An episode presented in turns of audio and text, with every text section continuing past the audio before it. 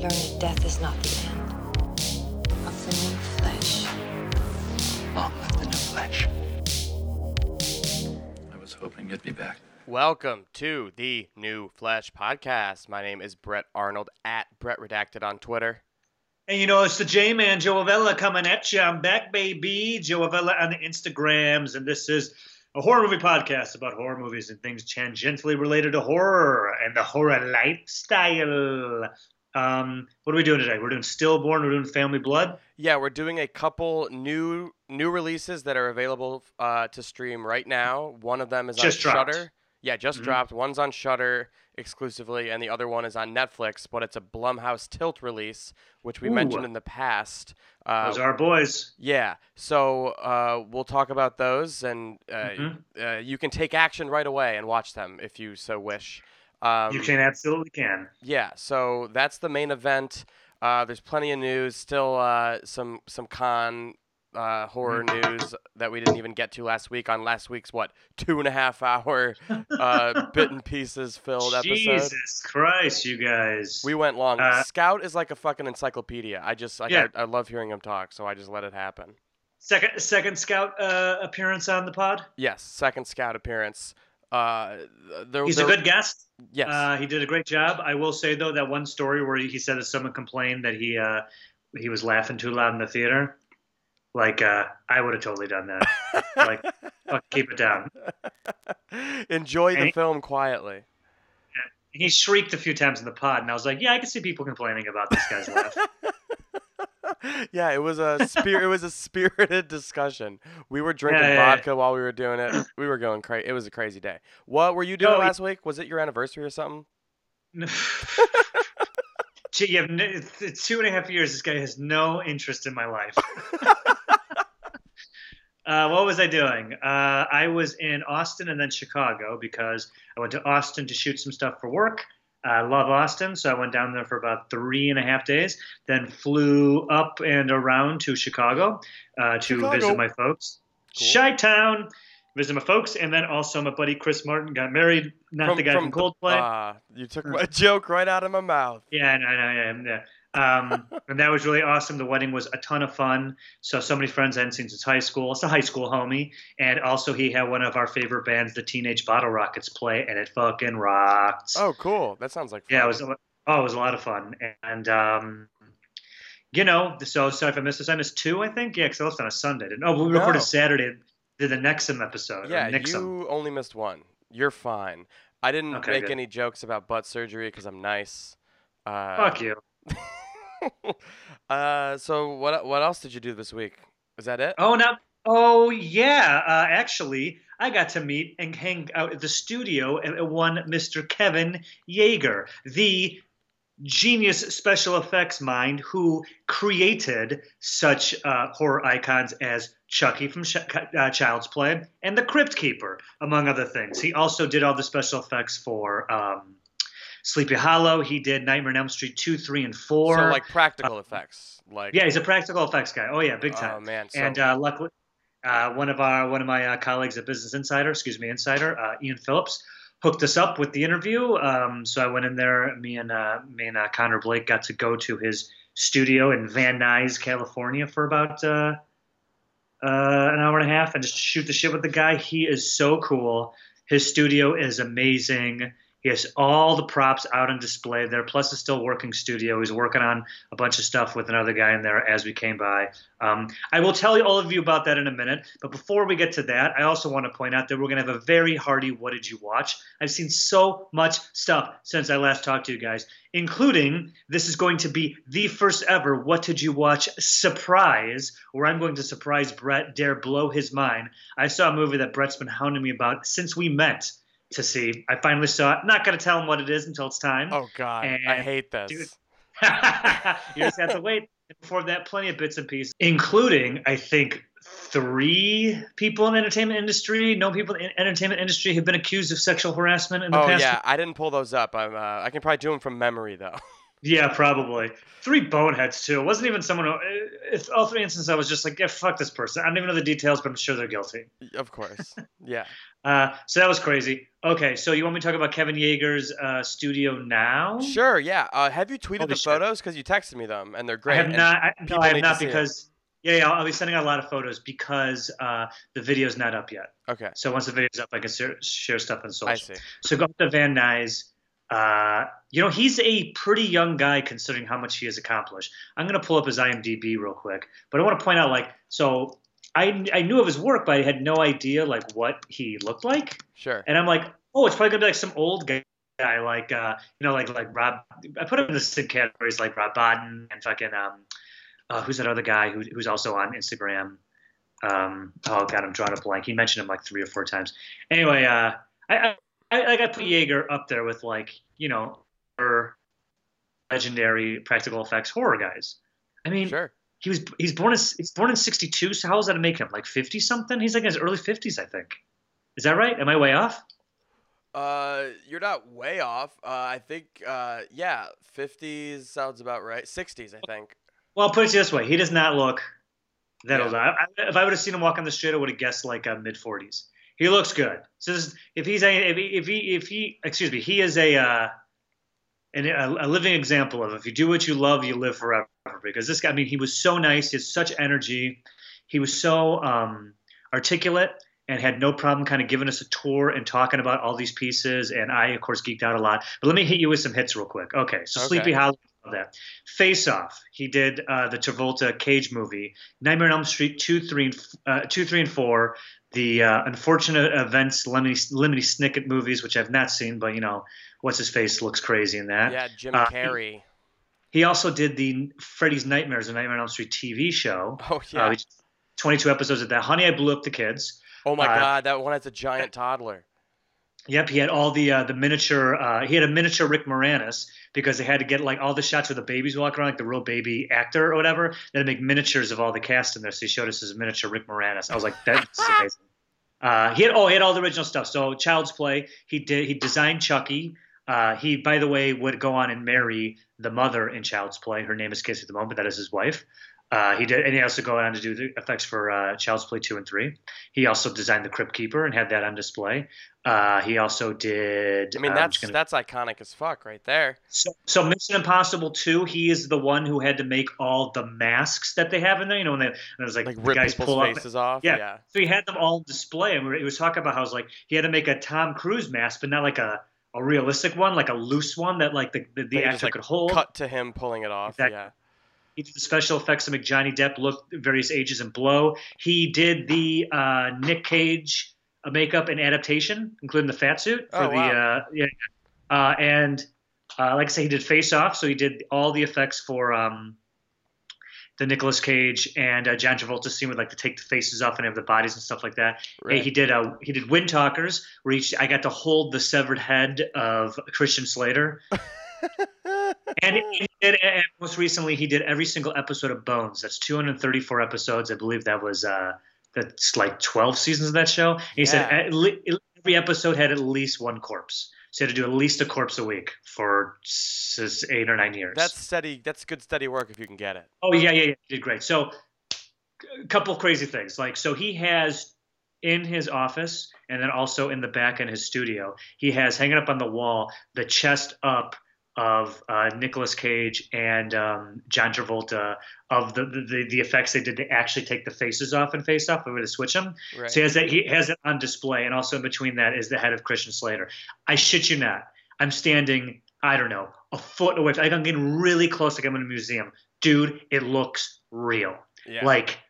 They have 5 o'clock shadows. He put in every hair individually on the body. The flesh tones are perfect. It looks exactly like both those guys. He said for all of them, including the Christian Slater head, to get the 5 o'clock shadow, he gave them beards, then shaved the beards off. That's fucking insane. That's insane. And I'm just this is nuts. And then we go back, and he also has on display the full body Cage and Travolta, as detailed, full body, head to toe, so they have the legs and arms, because they're naked on those things, little cloths covering their genitals or whatever. So he said, I had 5 guys just working on just for the hair, and that took months to do, right? And then he has a thing set up where he turns on the power or whatever, and then he set it up so they are animatronically they breathe, and their faces kind of flinch, rapid eye movement, they're asleep.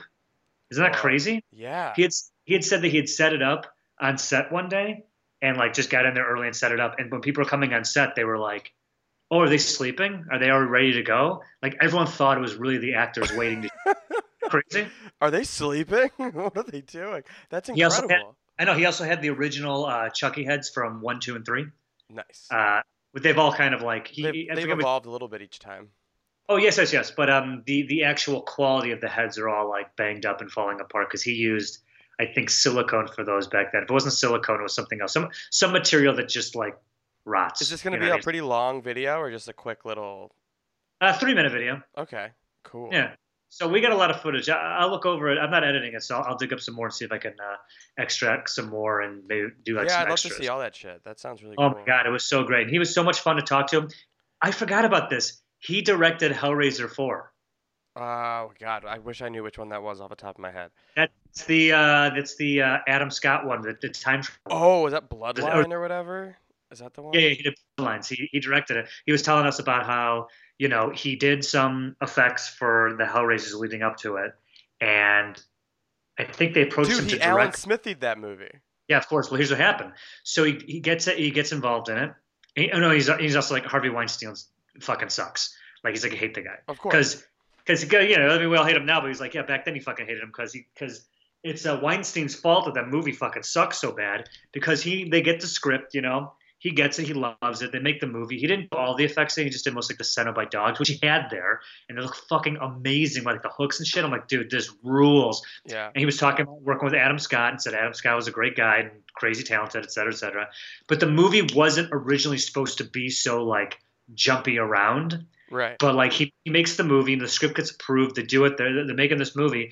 And as they're making it, like, you know, producers are showing up and Harvey Weinstein shows up on set. And he's furious because like in the original script, Pinhead doesn't show up to like page 40. You know what I mean? Yeah. It was going to be more about the origins of the box and how it like fucked all these people up. And he had said that they gave him some crazy note after they started shooting. They're like no chains and no hooks. And he's like, it's Hellraiser. It's all chains and hooks. So I forget if there are chains and hooks in that. They might have said no. And they also told him they wanted a PG-13.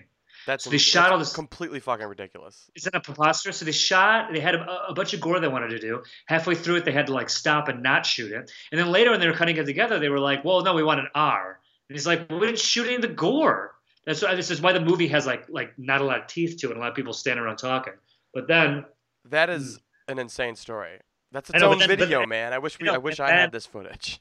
And then finally, after he's done it, he turned it in. The studio just they probably re-edited, I think he said 3 or 4 times. And like edit things out of sequence. And I even think he said that some of the sequences in there he didn't even shoot. They just like someone else wrote them and put them in there to try and make the story make more sense after they just butchered the shit out of it. So it's like by the time it was ready to go, he was like, I don't want any. Yeah, he took his name off it, actually. That's quite a step. The way he says it, it's just like, it sounds like it wasn't his movie. It sounds like they went in there and changed everything and reshot stuff and re-edited it. It's like, it's not his movie. Why would he want his name on it? Yeah, it's the Cabin Fever 2 Ty West situation. Yeah. Also. Kind of, you know. So anyway, but he was great. Super nice. Had a blast. He he showed us... he famously made the Freddy snake, the giant snake that tries to devour Patricia Arquette in 3. Oh my God. Still has it in the studio. Things fucking banged up to shit, also falling apart. Pulled out the big head or whatever for it. And I guess he showed us a like miniature that he made of it, like just like, you know, like a 1.5 foot tall thing. And the studio was like, we want it to look phallic. So he showed us the original one. Dude, it looks like a dick. It looks like a penis with Freddy's face on it. Do you have footage of that? I have a picture of it. Oh my God, yes. And then he shows up with the thing. They made it, and they're like, "What are you doing, dude? It's too phallic." And he's like, "What?" So then it was his idea to then make a bunch of that green slime and just like dump slime all over it. So they shot it in reverse. They put her in it, and then like I forget. I think they went over this in Never Sleep Again. We're like, yeah. They it off of her. It's like shot in reverse instead of devouring her. And they also just like doused the thing in that green slime and kind of shot around the fact that it had a fucking like a mushroom tip back to it. I love that most of his stories are like any of our stories about having like a bad, like, you know, bad management and bosses and stuff. Oh, yeah. Like the studio just being like, we want X, and then they give him X, and they're like, no, we wanted Y, and he's like, what the fuck? That's hilarious. Yeah. I mean, that's pretty much what it is. And like we even talked a little bit about like, you know, when you're doing special effects, it's like, okay, like, here's everything you need to go, and we're going to check in on you from time to time. But, like, just like an actor shows up prepared to do a thing, like, he shows up with all of his effects. And typical, like, Hollywood bureaucracy, and sometimes even, like, pain in the ass directors, you can't just go like, yeah, it doesn't work for me. It's like, okay, well, I spent 3 months doing this. So it's like, yeah, like, you know, what can he do? Like, kind of trying to figure stuff out on the fly.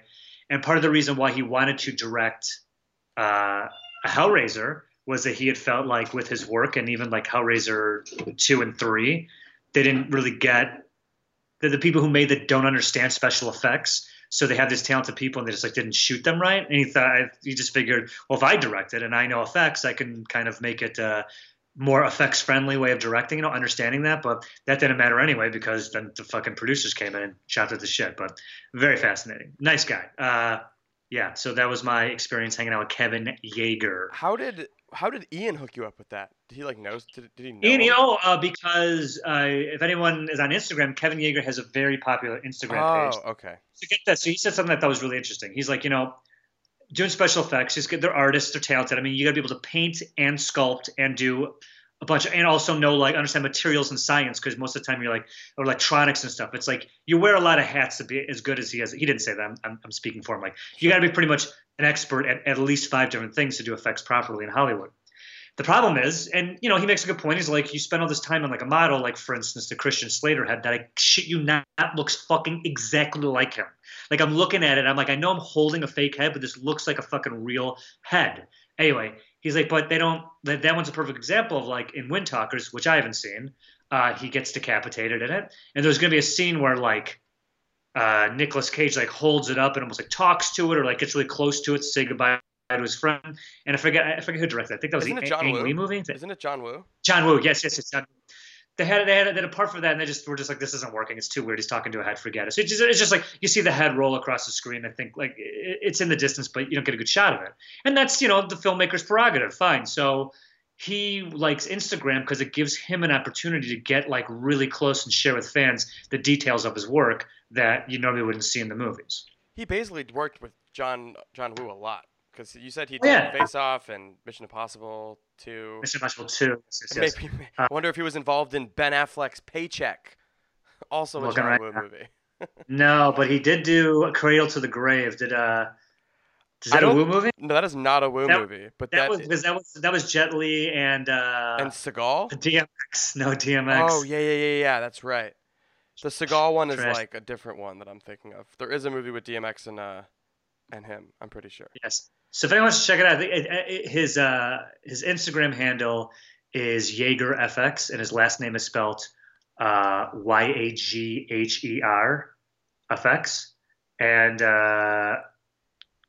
anyway, check him out on Instagram, and he's a very nice guy, and I can't wait to see how the interview came out. Nice. Yeah, that's awesome. So that's what did I do this week? Nothing of note to talk about until what did you watch? I also watched some things. I actually saw what probably is the best movie I'll see this year easily. And I just wanted to gripe about, did you see this Nine Inch Nails tour situation? No. Okay, yeah. So Nine Inch Nails announced a tour, and the only way to get tickets is to go in person and get them at the venue.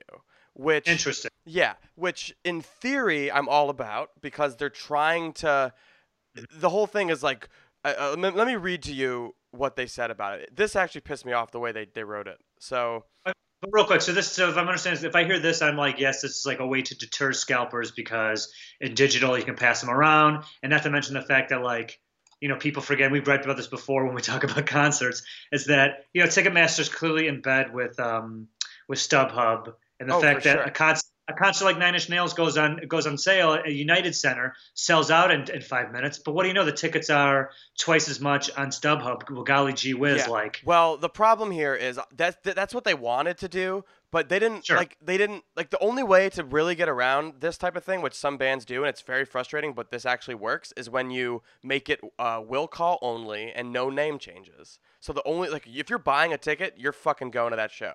Like, that's really the only way I can think of that is actually scalper proof. Because all that happened for this is You inconvenienced scalpers is what you did. You made a group of people stand in front of a venue instead of sit at their computers using bots. Like, they still did it. If you go to StubHub right now, tickets for every fucking show of this tour are for thousands of dollars right now. So this didn't work at all, and it pisses me off.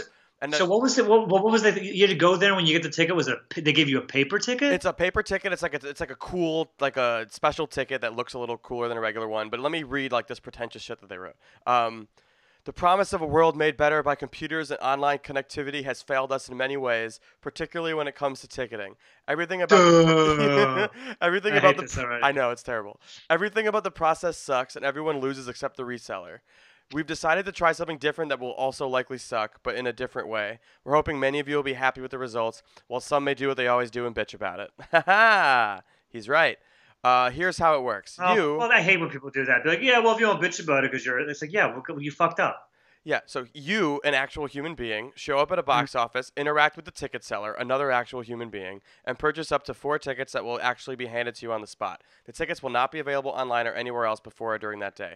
All seats, including the best ones, will be available first come, first served. You may actually encounter other actual human beings with similar interests, likely wearing black clothing during the process, and potentially interact with them.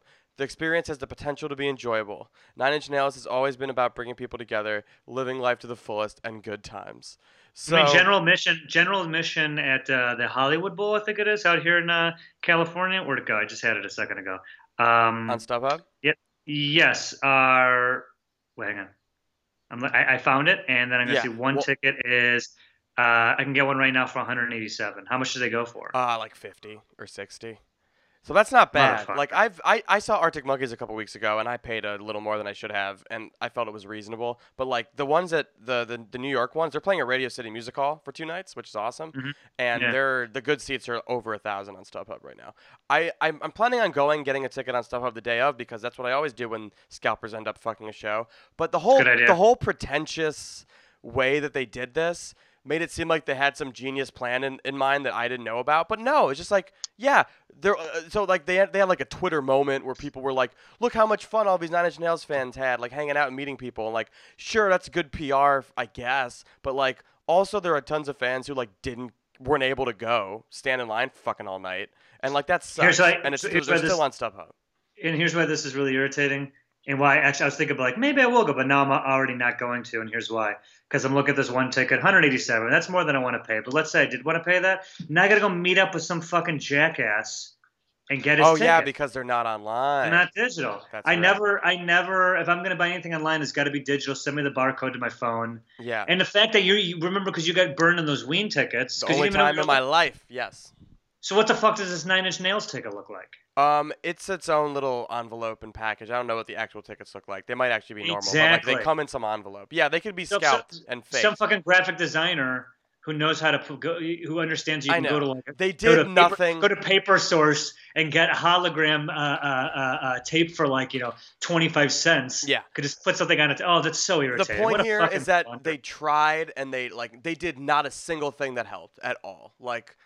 It's very annoying. And it's from Arctic Monkeys when they did this show that was very – like they played Brooklyn Steel, which is, the last time they were here they sold out at Madison Square Garden. So, like, that's an 1,800-person room. That tickets were fucking gone immediately.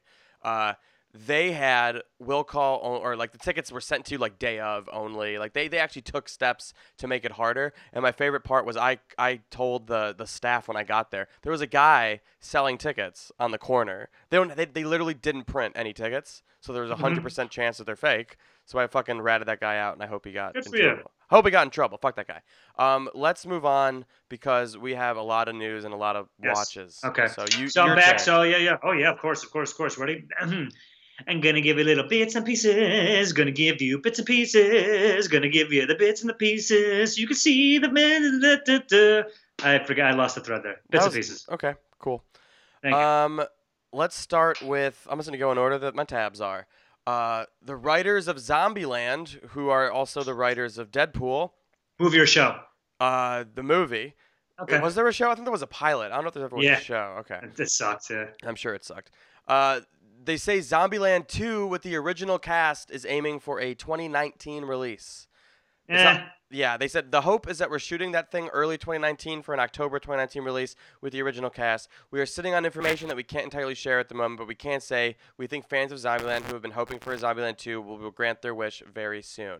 Zombieland came out, 10 years ago, I think? At least, yeah, 2009, I think. Yeah, so, it was, I see why it was a big deal then, because, zombies weren't as big a thing yet. I mean, they all, there was the Dawn of the Dead remake in, 2004, and, there's always zombie stuff. But now, post-Walking Dead, it's so different, and this was pre-Walking Dead. Mm-hmm. So now I think, who cares? Why would this be an interesting thing to do now? This is the Super Troopers 2 that came out. It's oh, great. 7 years too late. Yeah. I totally agree. I loved Zombieland when I saw in the theater. I was like, this rules. At the time I was like, oh my God, it's like Shaun of the Dead in the sense of it understands horror. It's legitimately scary at some points, but it's also really funny. It's a fun adventure. Stuff. Great. Yes, it was so good. At the end when they go to the actual amusement park. Yes. And just holy shit, great third act. So much fun. The second it was over, I was like, yeah, let's do a sequel. If they came out with Zombieland 2 within 4 years of Zombieland, it would have been pretty big, I think. That one by 2013 would have been huge. It's 2018. I don't think it's going to do anything 9 years anymore. Ago. I don't think it. Yeah. It'll be 10 years. Who cares? Yeah. Okay. Reminder that the cast is pretty good. It was Woody Harrelson, Emma Stone, Jesse Eisenberg, and Abigail Breslin. That's pretty nuts that both Jesse Eisenberg and Emma Stone were in that movie. And at the time, I was like, they're kind of cute young teen kid actors, and now it's they're Hollywood royalty. Yeah. Both probably. I think they're both Oscar nominated. Yes. All right. So let's talk more about Cannes, whatever you call it, the French-ass film festival. The only horror news that we didn't get to last week, because the premiere was right after the episode, is Lars von Trier's serial killer movie, The House That Jack Built, starring Matt Dillon, came out and very predictably got, hundreds of walkouts, people just saying it's torturous and vile. People are talking about child mutilation. I'm just going to read some tweets here. I've never seen anything like this at a film festival. More than 100 people have walked out. Lars von Trier's movie, which depicts the mutilation of women and children. It's disgusting, one woman said. He mutilates Riley Keough. He mutilates children, and we are all there in formal dress expecting to watch it. That's someone's quote. Pretentious, vomitive, torturous, pathetic, blah, blah. There's also a handful of people that fucking loved it, so I'm intrigued. I just want to point out that walkouts at this festival and booing and shit is par for the course for every type of movie. It totally is. Every Cannes Film Festival, every movie gets a standing ovation for 3 minutes. Yeah. Or people booed. Are so horrified they storm out. It's nothing to do with the quality. I want to point out that it's performative. I would say. Clerks 2 got a 20-minute standing ovation. I know. I'm not kidding. I know. I remember that. That's preposterous. The new Spike Lee got an 8-minute or something standing ovation, and that actually looks fucking great. And that actually, I think, has won the Grand Prix Award. It did. Yeah, so Pulp Fiction, I think, was booed. Twin Peaks was definitely booed. Tree of Life was booed. Lars von Trier's Antichrist was booed. David Cronenberg's Crash. Taxi Driver was even booed. It's fucking ridiculous. There's a pretentiousness to the fest, of course there is. Where everyone, it just feels like the people who go there, they go to be watch me be disinterested in anything. I don't know. I don't know exactly what I'm looking at right now. Watch me boo and storm out. Fuck off. And by the way, who the fuck is going to see a Lars von Trier movie? It's just that was pretty pretentious. Pearl clutching afterwards, yeah. Yeah, name a thing that guy's done that's not pretentious or offensive. Yeah, offensive. I really like Antichrist. I was so Melancholia. Breaking the Waves is amazing. What else has he done? Dogville, is that him? Did he do Dancer in the Dark? Yeah. I love that. That movie's great, but it's I probably wept halfway through the second half of the movie. And then Nymphomaniac is probably his last one, right? All of his movies are in some way, I don't want to say provocative, but offensive and depressing. That's all the guy does. I know. And Gaspar Noé's new movie also had a similar reaction. But actually, the people I know who make fun of that guy and really hate him, they all really like this one. So I'm actually kind of excited. Movie? It's called Climax. I don't know anything about it. That's right. But Love was watchable, but it was also very pretentious. Yeah. I know The Void is very cool, irreversible. I would need to watch again. It's been such a long time. But all these provocateur filmmakers, like, fuck off with your performative walkouts. Come on. Another con thing, David Robert Mitchell, who was an indie darling because he made It Follows. And it's actually all he's made. So his second movie is coming out, and it's called Under the Silver Lake. And it stars Andrew Garfield and Riley Keough, who's also in the Lars von Trier, apparently. But this movie, mostly from my Twitter reactions, everyone fucking hated this movie. Just everyone called it pretentious garbage. Not friend of the show, but I would say Twitter friend of mine, Miriam Bale, said, if you loved Inherent Vice, you will hate Under the Silver Lake. But if you what does that mean? If you also hated Inherent Vice, you'll probably hate Under the Silver Lake. Because it looks like it's trying to be like that. Like, it's a fake neo-noir set in L.A., that looks like it's trying to be that kind of movie. Here's some more tweets. Not like another horror movie or scary movie. It's not a horror movie. It's like a noir. The very definition of pretentious white male hipster douchebag bullshit. Boring misogynist devoid of meaning beyond self-indulgence. Under the Silver Lake, some of that was wonderful, ironic slap at pop culture and properly funny and disconcerting. Some of it was infuriated muddles and the gender politics are weird. I also feel old because of what was played at the old music night. That's just an angry old man. Under the Silver Lake starts off aspiring towards Lynchian mystery, then very rapidly becomes an overextended episode of Scooby-Doo. This sounds really bad. A few people liked it. David Ehrlich liked it, who notably is often contrarian. People compare it. Oh, they all compare it to Thomas Pynchon and like David Lynch, but I don't know. Sounds like he brown bunnied it. Sounds like it all went to his head. Hey, everyone liked The Follows. Maybe I am the best filmmaker in the world. I know. I'll do this thing, even though everyone around me is telling me don't. Whoops. Turns out I suck. Yeah, we'll see. We'll see how that one is received. I'm pretty sure it's an A24 release, so they rarely let me down. So maybe I'll like it, but we'll see.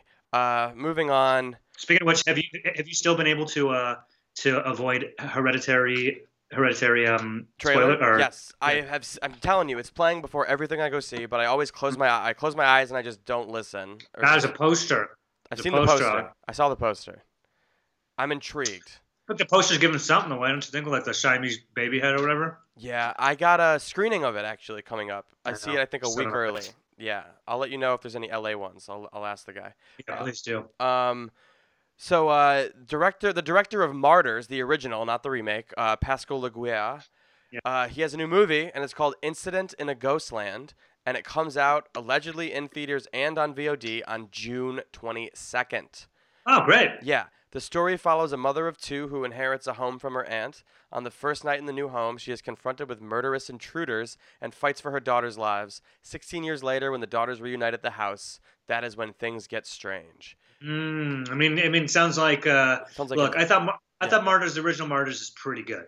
I love it, but it's fucked up. That's pretty good. But he really is big on taking the allegory, using sexual abuse as an allegory, I guess, or the mistreatment of women. So I'm sure whatever's going to happen is going to involve women getting skinned and beaten and tied up. Yeah, probably. I haven't seen his other movie that he made, the American one called The Tall Man with Jessica Biel. Is that out yet? Oh, it's so old. It's from like 2012. Yeah. Oh, I'm thinking The Slender Man. Oh, yeah. Tall Man. It's not actually American. It's Canadian and French, but I think it's in English. I have not. Oh, what is this? What is this? All I know is everyone hated it, but Scout really liked it. So who knows? His opinions are all over the place. When her child goes missing, a mother looks to unravel the legend of the Tall Man, an entity who allegedly abducts children. I mean, I fucking fell asleep. It sounds like it's based on Slender Man. It does sound like that. It could be. No. All right. So moving on. What else? Oh, Brandon Cronenberg, David Cronenberg's son, who made that one movie, Antiviral. Which terrible. Yeah, it wasn't very good. It was that satirical horror movie. I think they were like selling celebrities' illnesses to people or some shit. So stupid. It was weird. I made it 15 minutes up is all I could take of that movie. Yeah, I don't know if I finished it either. He has a new movie and it's called Possessor. And let's see what it's about. An agent for a secretive organization who uses brain implant technology to inhabit other people's bodies, driving them to commit assassinations for the benefit of high-paying clients. Something goes wrong on a routine job, and she soon finds herself trapped in the mind of an unwitting suspect whose appetite for violence turns out to rival her own. Interesting. I mean, that kind of doesn't sound exactly like, but that reminds me, what's that Tom Hardy movie that's coming out where, like, Upgrade, where his body's a computer and it just was just like... Yeah, Upgrade comes out pretty soon, the Leigh Whannell Blumhouse movie. I mean, I think Upgrade looks like a lot of fun. Like, I mean, it looks like it's going to be in Crank territory of just like, let's all watch a guy, or like Brawl in Cell Block 99 of, let's all watch a guy go crazy and beat the shit out of everyone around him. But I think it's interesting that that's two movies about people without control over their bodies doing like terrible things. I mean, that is a... like whatever, like your body being remotely controlled by someone for either good or evil. That is the most like 2018 idea I've ever heard. It also sort of reminds me of a movie that I just remembered existed, which is Mute. Remember Mute from a few months ago? Oh, God damn. Mute. The one that he dedicated to David Bowie. Yeah, woof. Sorry. Woof. Yeah, sorry, Dad. This week in Jordan Peele news, Jordan Peele is producing a Nazi hunter drama, and it was ordered to series on Amazon, so straight to series. Right. It's called The Hunt, and it follows a diverse band of Nazi hunters living in 1977 New York City. The hunters, as they're known, have discovered that hundreds of high-ranking Nazi officials are living among us and conspiring to create a Fourth Reich in the U.S.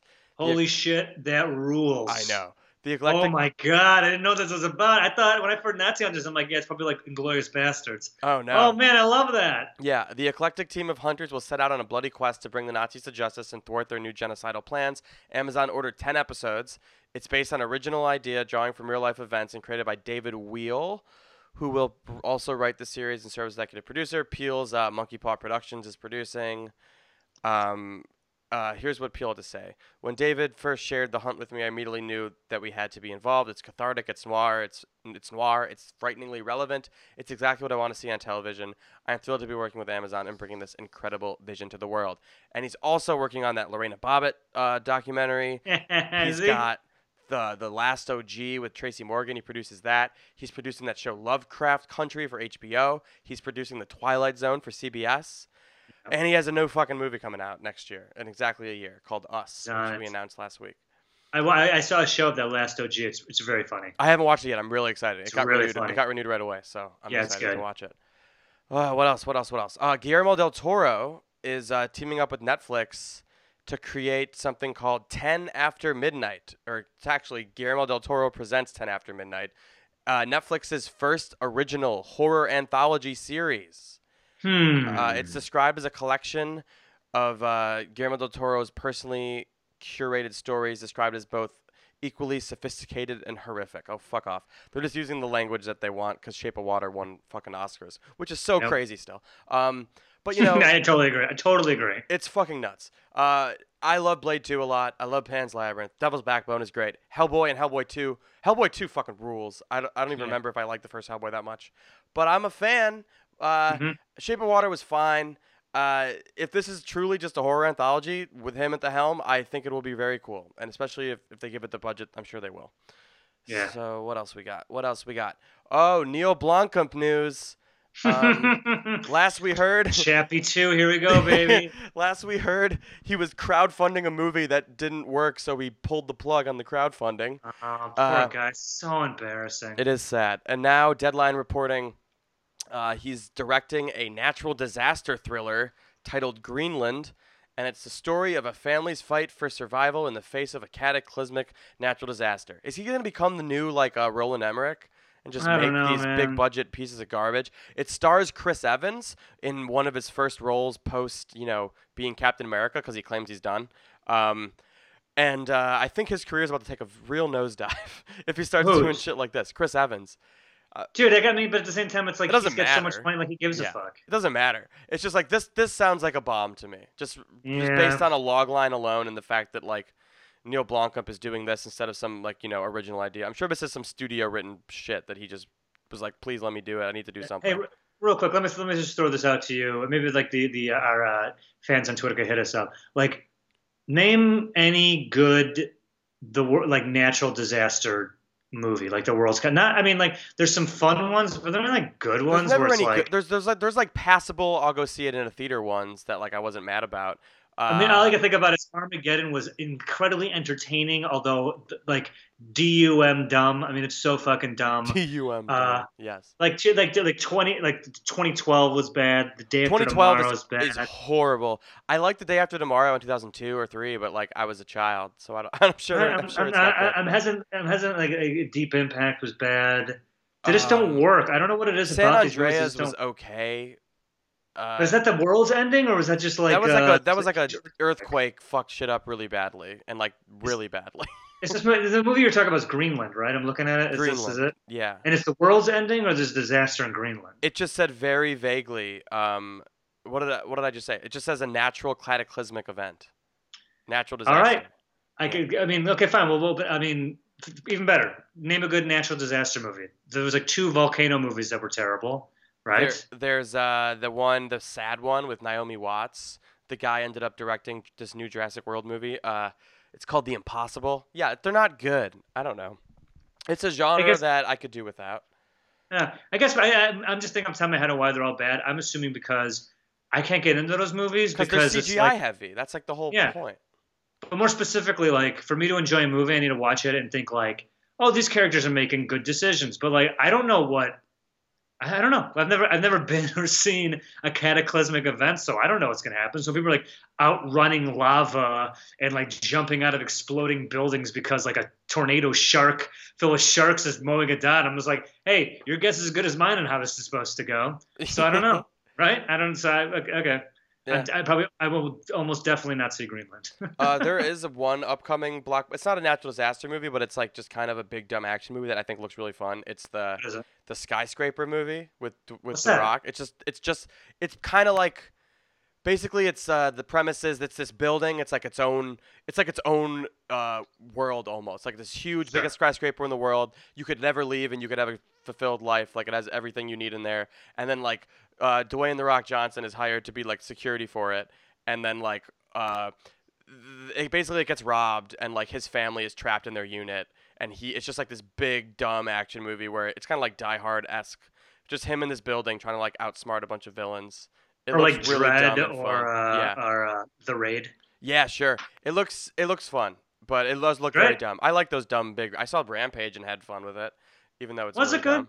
No, it's not good at all. But I enjoyed watching it. Like I don't know. If I didn't have a movie pass, I wouldn't have seen that one. I'll say that. Mickey Keating, past guest and future guest maybe. He has a new movie, and it's called Crooks, and it stars Lena Headey from Game of Thrones and The Purge, and Juno Temple from Everything. She's in Everything. Actually, I was at the gym just before I got here, and cool, dude. Yeah, humble brag. And Maleficent was on the TV, which is a live-action Disney movie starring Angelina Jolie as the villain from Snow White or something. And Juno Temple played a fairy, and was like it was a CGI fairy with Juno Temple's face, and it was the weirdest thing I've ever seen in my life. Anyway, this movie. Here's the premise: takes place in 1968 Las Vegas. There we go, a period piece. Yeah, from Mickey Keating, where a pair of crooks named Johnny and Faye rob the Moonlight Temple, or Moonlight Castle. Jesus Christ. Is it a horror movie? Moonlight Casino. Excuse me. We'll see. I think it's a tale of murder and madness. The getaway is clean and the job is success, but Faye double-crosses Johnny and speeds off with the loot to California. Too bad for her that the oldest and deadliest assassin in town is on her trail. And worse yet, the friendly wages at the truck stop is just as lethal as the paid killer and probably crazier. It sounds nuts. His movies vary for me. They all look really great. And I think he's just – he's so young. He's younger than both of us. He's getting – I'm excited to see where he ends up. So far his movies are like getting better for me. I still haven't seen Psycho-Pass, which I don't think is bad yet. Yeah, I haven't seen it either. Yeah. I'll see it. Yeah, he's a young, talented filmmaker who I think is waiting to have like a breakout hit. We'll see. Yeah, and you know what? Like I will say this. You know, of all the movies I've seen of his, Carnage Park, Pod, Ritual, and Darling, I think he could benefit from a writing partner. I was gonna say, I think he's a great director. I think he needs a writer. He's got great taste. He's really good at casting. I just feel that all of his movies we've seen, like, there's been good parts in it, and there's been like good references or nods to stuff. Yeah, none of them sustain 90 minutes. That's true. Yeah, I think he would have benefited from some writing help for sure. But yeah, I want to see Psychopaths, and I'll definitely see this new one, Crooks, Mickey Keating. This sounds actually kind of interesting. There's a show coming from Rooster Teeth. Rooster Teeth is a animation house. Yeah, they do like the biggest thing they did is Red versus Blue, which is the Halo. They basically just like overdubbed Halo and became like a sensation online. They are doing a animated dark comedy series called Spike Face from the creators of Always Sunny. So Rob McElhenney, Charlie Day, and Glenn Howerton.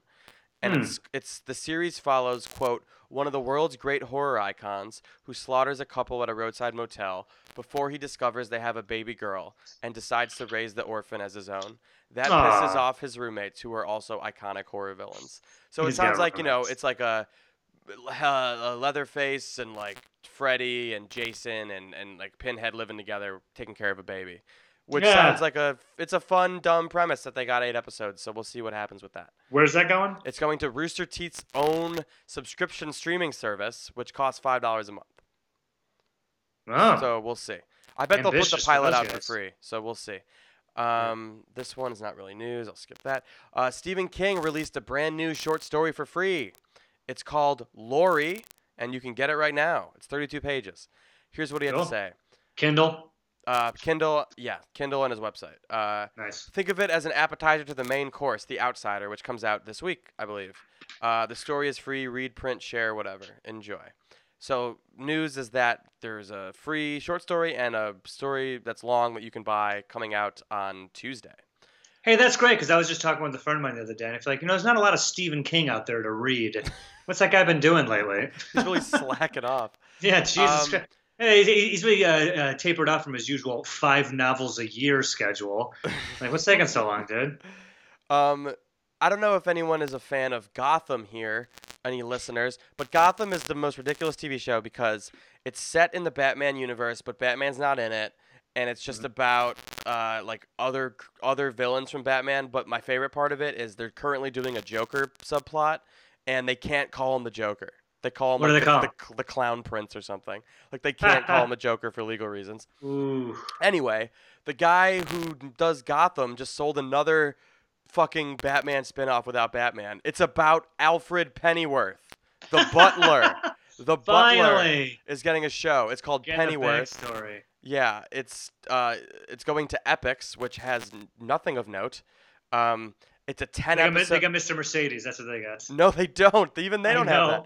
I know. Epix is a channel that came when I got my Roku. It was like a oh yeah, we got Epix over here. I went a couple times. I'm like, what is this fucking bullshit? I'm pretty sure they had a show with Nick Nolte as like the president, and like I think that was it. And I'm pretty sure it's over. Oh yeah. Pennyworth, a 10 episode straight to series order, will be an origin story about Batman's best friend and butler.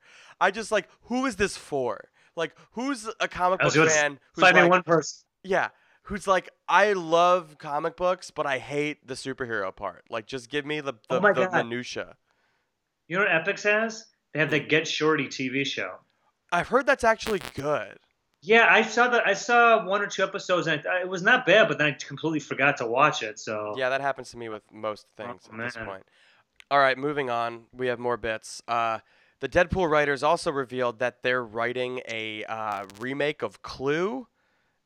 That may or may not happen, and they want Ryan Reynolds to star in it. And they say it will have elements of the original movie, but it's important that we don't try and rehash it. Don't be surprised if it's R-rated.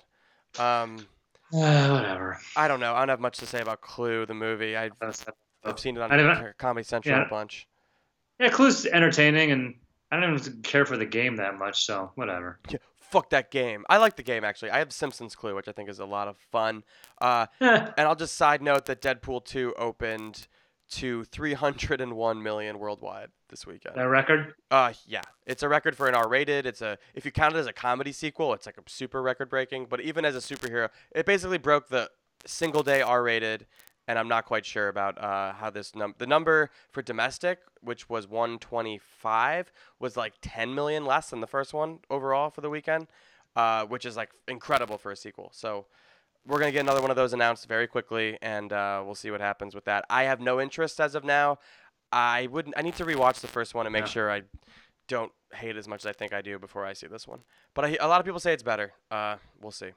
The Witch director's new movie called The Lighthouse will be shot in black and white. It's set in 1890, and they're shooting on actual black and white film stock, 35 millimeter. The film is about an aging lighthouse keeper named Old, and it takes place in Nova Scotia in the early 20th century. Willem Dafoe and Robert Pattinson. Sounds cool. Yeah, hell yeah. Elizabeth Shue is starring in an Amazon straight-to-series show called The Boys from the creator of Supernatural. And the preachers Evan Goldberg and Seth Rogen are also involved. They're directing the pilot. The Boys, it's based on the comic book by Garth Ennis, who wrote Preacher. The Boys is set in a world where superheroes embrace the darker side of their massive celebrity and fame. It revolves around a group of vigilantes known informally as the Boys, who set out to take down corrupt superheroes with no more than blue-collar grit and a willingness to fight dirty. Could be cool, could be lame. Let's move on to what did you watch? You ready? Well, we didn't do any of the quick sexual harassment. Oh, yeah. Here's a Me Too update. Let's do it. A Me Too update. That's too upbeat a song for what we're talking about. Me Too update. Nev Schulman, the creator of Catfish, which has become a TV show, which was at first a documentary that is probably fake.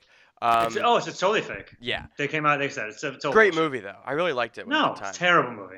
Stupid movie. Was obviously fake the second I saw it. I think Mo and I, one of the first fights we had was we saw it on one of our, not like a first date, we dated for a little bit, and we saw it. And the second it was over, like, I turned to her and I'm like, well, that was clearly bullshit. And she was just like, are you kidding me? I love that. And I was like, you got to be kidding me. You thought that was real? And she's like, why are you like this? And, but I was right. Later they came on and they said, yeah, the whole thing's fabricated. Of course it is. Who would think that fucking movie's real? A lot of Americans who watch the show now, which is now suspended until further notice, because Nev Schulman, who famously, after whoever beat up a woman in an elevator, he posted a selfie the next day of like himself with his hand over his heart, like pledging to that, like, this elevator is abuse-free, and that, like, just, like, championing women, which, like, you don't do that if you're normal. So it was pretty clear that this was going to come out eventually. He apparently is abusive, and it's obvious he's abusive. Like, is this the way he carries himself? You just can tell that guy, like, this. If anyone works for him, he yells. I'm sure he just yells at them all the time. He looks like a fucking creep. And I was like, no surprise at all. And then my boy Boyd Tinsley from the Dave Matthews Band. That story is very bizarre. Did you read it? Yeah, but real quick though, has he always been out of the closet? I don't know. I didn't know that until reading it. So I'm not sure if that was him being outed or what. But basically, it's like he preyed on like a young guy. But it's one of these stories that I'm like, the guy shared text messages with the reporter, and like they showed them, and like he was playing along with it. So like it's like I don't understand what you're. Because he was, like, basically, like, telling them to send him nudes and stuff. He's like, I'll send you more pics later and stuff. It's like, it seems like you were, like, it seemed consensual. You know, I don't know. It's hard to find the line in these stories. But basically, he accused him of, basically, it just read as sad. It was like Boyd Tinsley, this, you know, multimillionaire, because he's in Dave Matthews Band, like, was just trying to hang out with this young musician and, like, and he was creepy about it. He kept hinting that he wanted to fuck this guy, and he kept saying, like, not interested. Yeah, and then it got to the point where, you know, he mentioned that he wanted to watch, he was watching the Patriots game, so he ended up buying him and his friends a bunch of tickets to the Patriots game. He just kept, like, hanging out with this guy, and it was multi-year thing, and, like, they ended up in a band together, and, like, the whole time he just is accusing him. I took it as, like, Boyd Tinsley put together a band, like a side project for fun, including this guy. Yeah. And, you know, musician who doesn't have, you know, two pennies to rub together.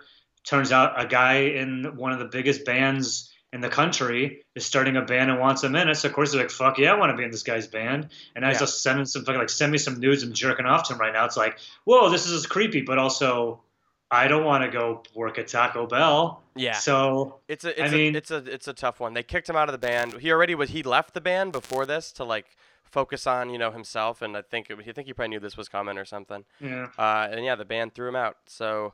Funny story about that, though. So, of course, whenever I find out, like, especially like a musician is a creep and gets kicked out of something, I go to the band's Instagram page because I want to see if people are like arguing about it in the comments, you know? Sure. And they're not. But the most recent Dave Matthews Band Instagram post, at least the one from like 2 days ago when we were talking about this or texting about it, was like an announcement that their new album that's coming out is going to be exclusively at Target, which whatever, whatever, I'm sure it'll also be on iTunes or whatever. All these people in the comments are like, fuck you, Dave Matthews Band, you guys are a bunch of sellouts. I've been with you since the beginning, you sellouts. I gotta go to Target your album. I'm really thinking like, who the fuck in 2018 who's buying is like, an album? But who also like that's selling out to you guys? Like that guy, whoever has been like, Dave Matthews Band, a band of integrity. Like, they're like any other idiot band where they're like, I've never once thought this guy's even thought twice about being like, well, we got integrity. Like, what are the so fucking people are idiots. Yeah, that's a good ending spot for that. Did you have any other Me Too'd people? Is that it? Yeah, there was the guy Luke, your boy from Fifth Element. Oh yeah, Luke Besson. Yeah. A woman accused him of rape like this week. It was really weird. It just occurred, and like she said she was drugged, and that basically that she woke up afterwards and like he was gone, and he left her a pile of cash. Which is very strange. Yeah, it's weird. So it's implied he had the cash on him. Like, yeah. All right. Once I'm done raping this girl, I'll leave her, you know. It's like that scene in Revenge. $1,500. I did not see it. Because there's a scene in Revenge where basically when she wakes up from her rape, he's just kind of give her a bunch of money and be like, sorry that happened. Let's get out of here. Sorry. Oh, God. Yeah, it's fucked up. Men are awful. Men are bad. That's bad. Let's do it. You ready? Yeah. 3. Okay. 1, 2, go ahead. All right. I've been gone for a while. Let me give you some quick hits real quick. Let me pull up my list here. So much stuff that I've seen. I finally saw Black Panther. Okay. Dude, it's great. Yeah, isn't it great? Yeah, I was very impressed. I mean, I saw it on a plane, as I only see superhero movies now when I'm flying somewhere. It's the way to do it. Locked in a long. Yeah, just like with the thing right in front of my face, and I'm always like kind of half paying attention anyway. But I even for the hype, I was very impressed with how good it is. It's like a movie. It's not just a Marvel product. It's a movie. That's true. And Michael B. Jordan fucking kills in that. Oh, he's so good. Yeah. I finally saw Happy Death Day, which I'm gonna be honest with you, I kind of liked. I was with it, and I really hated the reveal. Like I thought it was really stupid, even though I don't know what I was expecting. But yeah, compare it to like Truth or Dare. Happy Death Day is fucking a masterpiece. Like it's watchable. I'm looking at the movie. I'm gonna put on my Roger Ebert hat and say this movie did what it was supposed to do. I mean, it's supposed to entertain teenagers. It was a perfect scary movie to see on a date. It's not too violent. It was a good PG-13 horror movie, which Truth or Dare tries to be, and it's just wholeheartedly awful. Fun story. Yeah, the dialogue with the kids is a little tired. Like, oh god, you know. The sequel is happening, and she's back. I just read that. Okay. It ends a couple times. Kind of gets a little at the end. You're like, guys, real Lord of the Rings style. Yeah. It's like, it's just like Lord of the Rings. I kind of felt like towards the end we kind of doing the hand thing, like, come on, wrap it up. But overall, I enjoyed most of it, and that's all you can hope for with a movie like that. So good on Happy Death Day. I think I'll check out too. I binge watched Evil Genius. Me too. Great. I don't remember if I talked about it last week, but let's talk about it now. Yeah, what I'll say about Evil Genius is I watched it all in one sitting. It's like 4 hours, a little less maybe. My thing about that is the story was compelling enough, and I was interested enough to watch the whole thing, but it was a very lazily made documentary, I thought. Like, it was more like an episode of Forensic Files than like a real doc. Yeah. It felt like they didn't have as much to work with as, say, Wild Country. Oh, for sure. But that doesn't mean I don't recommend it. I do. I think you should watch it. I just told my parents to watch it today. It's so bizarre. It's just a crazy story. I remember hearing about that and being like, because also, at some time around this, at the same time or shortly thereafter, came out that movie 30 Minutes or Less. Yeah, they strapped a bomb to the Jesse Eisenberg, who was a pizza. That's a comedy. Yeah, and Danny McBride and whoever else. Yeah, I don't know what that is in the timeline of this thing, but it really got just buried because everyone's like, "That's some pretty poor taste." Yeah, that was 5 years later or something. Not even. I feel that the story definitely has enough twists and turns to be like, whoa. Oh, it's compelling for sure. Very compelling. And it's also interesting how people can convince people of horrible things. That seems like a very vague thing to say because I don't want to give too much away. But the people who end up being accused of it, I'm not going to say who did it or who did what or if they did it at all, sure, are like both incredibly powerful personality people. Granted, I would put them in the white trash category or the, it's in Erie, Pennsylvania. So like, or the, the hick category. Yeah. Just being like, but you see how these people, because they both clearly are mentally ill. I mean, one, the main girl is untreated bipolar. I mean, she's fucking legitimately nuts, and the other dude, I forget his name, the dude with the glasses who was like the hoarder. He, these people just, you're like, wow, like with confidence and conviction, you can really get people around you to help you do pretty fucked up shit. Yeah. It's like that movie Compliance. It reminded me a little bit. That's an excellent reference. Like I was thinking of the movie a lot during this. I mean, like, yeah, like we just see all these stories of like people like who potentially helped with the crimes or were somewhat involved, and it's just like all boils down to everyone being like, "Oh, we just did what they said because they're the boss." And looking from a distance, you're like, "These people are fucking crazy." Like I wouldn't talk to these people for 2 seconds. But of course, like they're maniacs. They've always been maniacs, and eventually people gravitate towards them because they have their own fucked up shit, and they get taken advantage of or they get manipulated. So yeah, it was definitely like cheaper done. Doc, which is fine. Like it did what it had to do. I don't know what else you could have really done with that, but that's true. I think it could have been trimmed down a little bit, but I'm sure it could have been an episode shorter. I think like a full episode shorter. That's true. But man, I didn't realize like how like they put that shirt on him that said like "Guess what I have under here." Oh, I know. It's all weird. All these notes and stuff on the bomb that was strapped to his chest. The, like, and all these overly wordy like. Yeah. Everything, notes, just so much. Pretty much, like the buy time or like confused, and the bomb itself had like wires to nowhere, a fake cell phone in it, things that looked like dynamite that weren't or whatever, and they're just the whole thing. And again, that weird cane gun, which I'm not quite sure why they did that it's all so bizarre. It's a crazy story. I really did like it. Yeah, highly recommended. Oh my god, dude, have you watched The Terror? Not yet, man. It fucking rules. I have not watched all of it. I don't know if it's bingeable. I watched some of it. It's on the website, all of it is, yeah. Oh, it's really good. There's like 10 of them or something. Yeah, I believe it's a 10-episode series. It's really slow, but just like creeping dread. Like the idea, it's semi-true story about the first British ships to try and take, I think it's called the Arctic Passage, which would be go through the Arctic Ocean up pretty much over Canada to go around to Asia or whatever. And their boats get stuck. That is true. And they're never heard from again, which is true. And this story that's based on a book posits the theory that something out there killed them, kind of in the same way of like, like almost like a Lovecraftian kind of idea. I've not gotten to that point yet. I've only gotten 3 episodes in. But that's cool.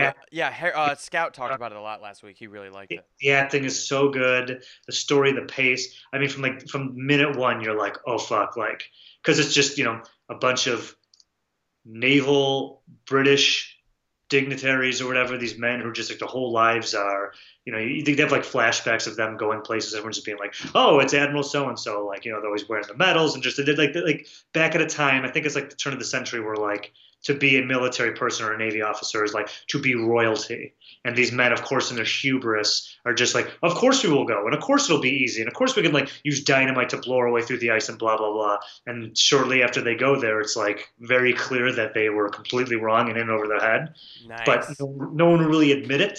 So it's a lot of like trying to rally their men together to kind of like, survive this winter and whatever. And, as food's running out and people are getting a little scared and stir crazy. And yeah, I thought the book is unbelievable. Yeah, maybe I'll read the book. Yeah. I love it, though. Highly recommended. Oh, and here we go, baby. Yeah. It is time for the first ever What Did You Watch Surprise. It's got a theme song. What Did You Watch Surprise? Wow. That's the What Did You Watch Surprise theme song. A variation on a theme. I like it. So I've probably known Brett for about 2.5 years at this point now, right, say? And you've been pushing this movie pretty hard. And I was kind of like, yeah, I don't know. I guess I'll see it. So I finally plunked down $3 on Google Play and watched Predestination. Oh, dude. Did you love it? It's not bad. That's not strong enough. I didn't know what I was getting into. And to be honest, looking at – so here's why I say it's not bad. I understand why I've never heard of this movie. I understand why this movie is probably borderline impossible to market or advertise. Oh yeah, it's nuts. From a distance, it's kind of like, and even the trailer's kind of presented like a time cop movie. Like, right. This guy goes in time to stop a guy, this bomber or whatever, who's guy who time travel as well, and yada, yada, yada. That's sort of what it's about, but not really. So overall, I did enjoy the movie, but, like, afterwards I thought about it, I'm like, man, like, it's not stupid. It's just, like, it's up there with, like, Dead Again or that Tom Berenger movie Shattered, or even, dare I say, what was the movies I was thinking of the other day that I thought was kind of like, a movie where it's like, once the twist is revealed, you're just kind of like, ah, and that's like, well, I don't see the reason to finish this movie or watch it. Oh, really? I thought it was such an elegantly told story. Like the way I like, apparently everyone just always called like the book or whatever it's based on like unfilmable, and I think they did an incredible job of making like this story work on screen. Yes, I think yes. Do we want to get into spoiler territory? I feel like if people haven't seen it at this point. Because what I feel like if I were to tell people what it's about, they go, that's impossible, and that must be like the stupidest thing. But I will give it credit how they kind of made the movie and shot it and laid it out. It's like, yeah, I can kind of see that, But yeah, I won't give any spoilers to it, but I'll kind of like give a little away. So Ethan Hawke is it seems like he's working at a bar, and this guy comes in, telling the story about how his life is ruined and tells an incredible story about he was actually an orphan. And when she was in college, she met a guy and she was impregnated by him and he disappeared and she has the baby and the delivery is very complicated. And while she's out, the doctors did everything they could to save her life, including having to sew up all of her female organs. And it turns out that she had a dormant pair of male genitals, and they were like, hey, you can't be a woman anymore because this pregnancy pretty much destroyed your woman area, but you can actually be a man. And she decides to go through it. And also at this time, like, her baby gets kidnapped. She's like, oh my god, this guy that I ran into, he ruined my life, he got me pregnant, that sidelined my education, and I had to get this pregnancy, all right, give birth, which now I have to be a man, and now my baby's gone. And Ethan Hawke's like, hey, I got this time travel thing. Check this out. We can go back in time, and I can basically have you find this guy and confront him before any of this shit happened. And he's like, let's do it. And then you find out, Ethan Hawke has his own motives. He's I forgot what they're called, but his thing is like, he has the ability to time travel. He's trying to find this terrorist bomber who also is a time traveler. The fizzle bomber or something stupid. Yeah. So. And it goes from there, and for a time travel movie where the characters are jumping back and forth and bumping into each other, and it gets into that sort of thing of like, you do a thing and you go in the past and it affects another thing. It's so hard to make a good time travel movie. That's why I think it's good. But yeah, and it's pretty tight. And the idea of, like, if you look at what predestination means, it basically talks about how this movie is an exploration of the paradox of, if you go back in time and say, give yourself like a stock tip and you end up making money, and then you go into the future and like, now you need to make sure that you go back in time and to do that, like, kind of like the closed loop of time travel. In order to kind of change anything in the past, you need to kind of have a system in place to make sure that constantly happens. Yada, yada, yada. That predestination is like what you call an event like that, a theory of that somehow can like take care of itself, so it doesn't like, cause time to fold in on itself or whatever. And this movie kind of explores that. So for that, I thought it was very clever. And you're right, like, when one of the major reveals happened about like who someone actually is, I was just like, oh yeah, I guess. And then there's even more of that, and I was like, yeah, okay, fine, like, clever for how it was. But I'm pretty sure the first time I saw it, I really didn't even think anything of it, and then for some reason the second time I sat down and watched it, I was like, oh my god, this movie is amazing. So maybe give it time. Okay, I will. I did enjoy it. I didn't think it was like amazing. It's the Sprigg brothers, right? The Spirit Brothers, yeah. And what have they done recently? They just did Jigsaw. That's right, but they've just been given like a... God, what was it? We just talked about this recently. They're making... Oh, they just did Winchester, which I did the last Scout episode previously was that. Mm. Which was not great either. It was okay. Scout liked it more than I did. But they also did... You just watched Daybreakers and you liked that, right? Yeah, Daybreakers is good. Yeah, these guys have some good stuff ahead of them, I think. I think Predestination is their best work, though. Really? I think so. I like Daybreakers too, but I like that more. Yeah, I would suggest people to check out Predestination just for the fact that it is cool, and how they kind of wrap up all the time travel into the story is pretty effective. But I mean, there's just parts where you're like, it's not like a gap in logic. You're just kind of like, yeah, all right, I guess this kind of could happen in the reality. It especially impresses me because the budget had to be like shit, and they make it work. It doesn't look cheap to me. I'll put it this way: the thing you got to spend the suspension of disbelief that anyone watching this movie has to. I'm not going to ruin anything.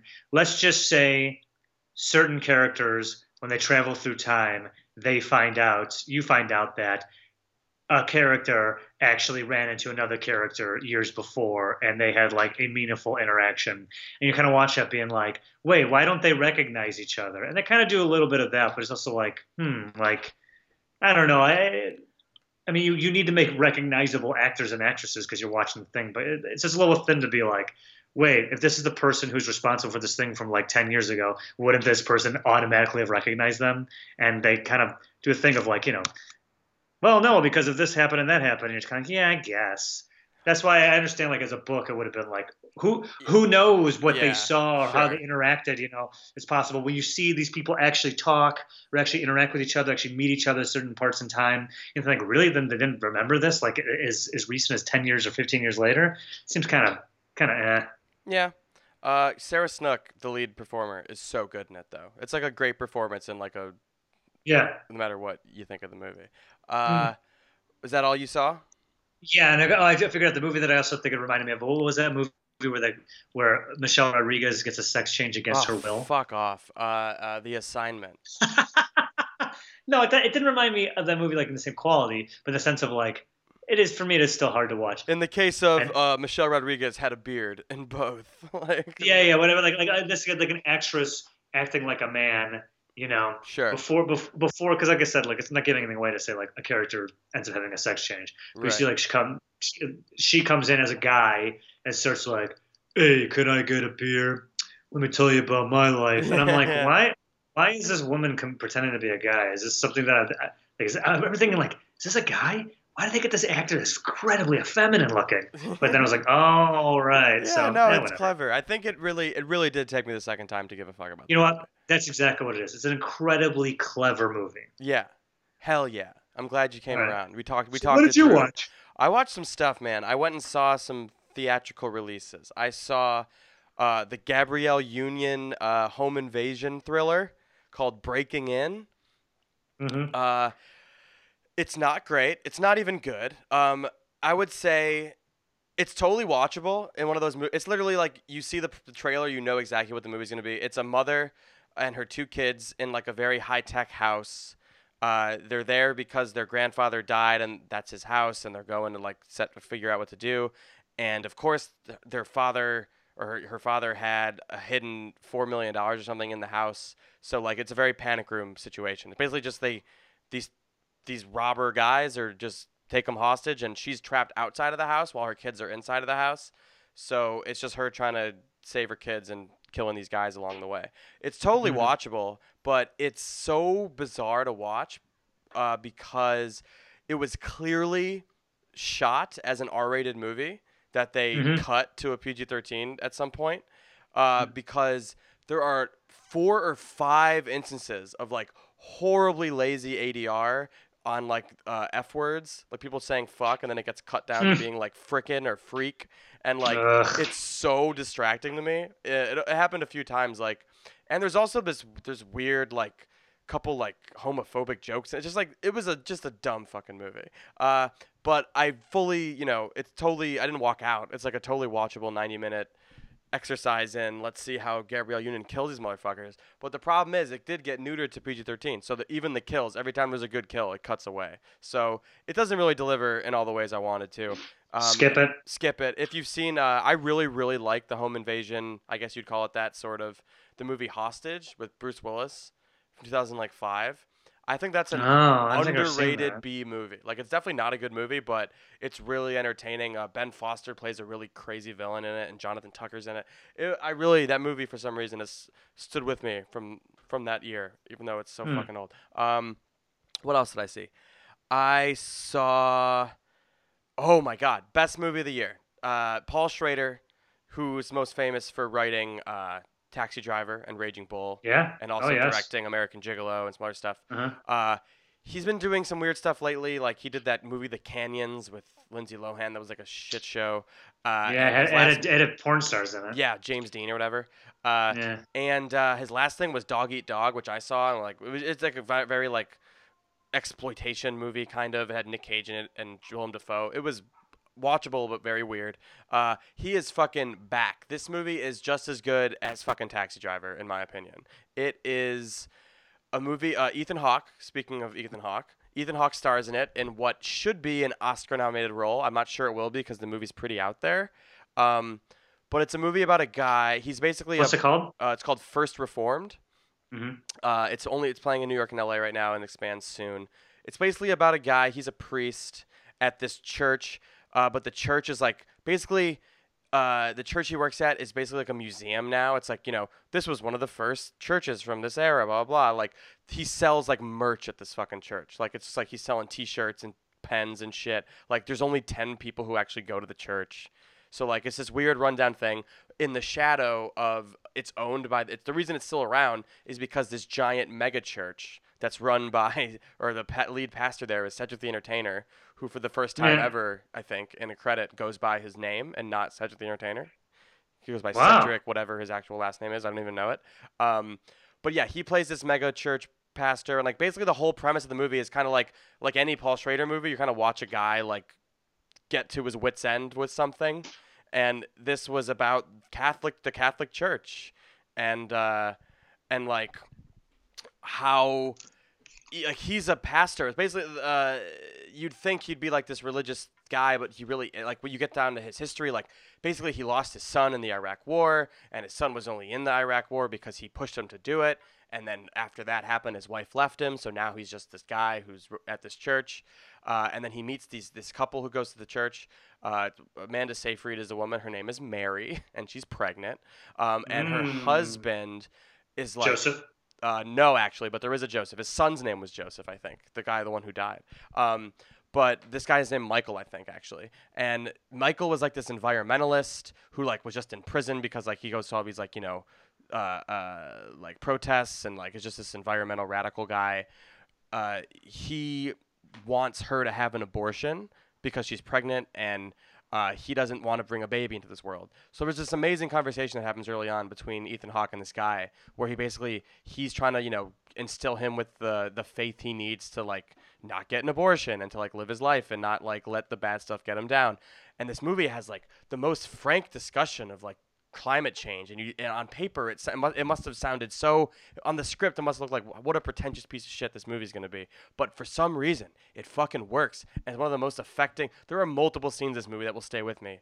It's so intense, and it does get by the end like very visceral and weird and like out there, and he does spiral out of control. Basically, once that guy enters the possibility of like, you know, how bad, you know, climate change is, and basically Ethan Hawke figures out, you know, the guy who runs the megachurch is like one of the biggest polluters in the world. And like, it's kind of the question of like, what have we become? Like, what would God think of what the church is now? Like, you know, the megachurch versus like this fucking thing where he sells pens and shit. Like, it's this really, really, really deep movie that also was just like, the third act of this movie, dude, I was like standing up in the theater. Like, I couldn't sit down. Like, it was so just tense of like, oh my God, is this really going to happen? Like, it goes like out of control, like Taxi Driver-esque style. I don't want to ruin anything. First Reformed, very slow burn movie with a hell of a payoff if you're into the thoughtful, meditative art house scene. It is unbelievable, man. You should see it as soon as it opens. I can't wait. It is the best movie of the year, and I don't know what could possibly beat it. And then today, actually, I saw two things. I went and saw Tully, which is the new Diablo Cody, Jason Reitman movie. Oh, yeah. How was that? Dude, I was not prepared for how much I fucking love this movie, too. This will also be in my top 5 of the year. Easy. Really? Because It seems straight away and unassuming from the trailer that it's like this movie about like how hard motherhood is, but like maybe it's all worth it, you know? But that's a fucking bait and switch, man. This is a very emotional, sad movie about like a woman having a kind of emotional and like a breakdown. But it also is very funny, and there's like I knew someone told me there was a twist and that I wouldn't see it coming, so I was like waiting for it the whole time. And I thought it happened, and I was like, okay, that was pretty interesting. But then there's another one, and it fucking really got me, and I couldn't believe it. And it takes this movie to this whole other plane of, like, how brilliant I think it is. It's easily the best. Diablo Cody and Reitman have done three movies together now. This, Young Adult, and Juno. I think they're all great. I think Young Adult and this are, like, two sides of the same coin. Like, they're both about women played by Charlize Theron in their, like, 40s. One of them, this one's like a mother, and the other one's, like, choosing to not be a mother. So it's kind of like two sides of the same character almost.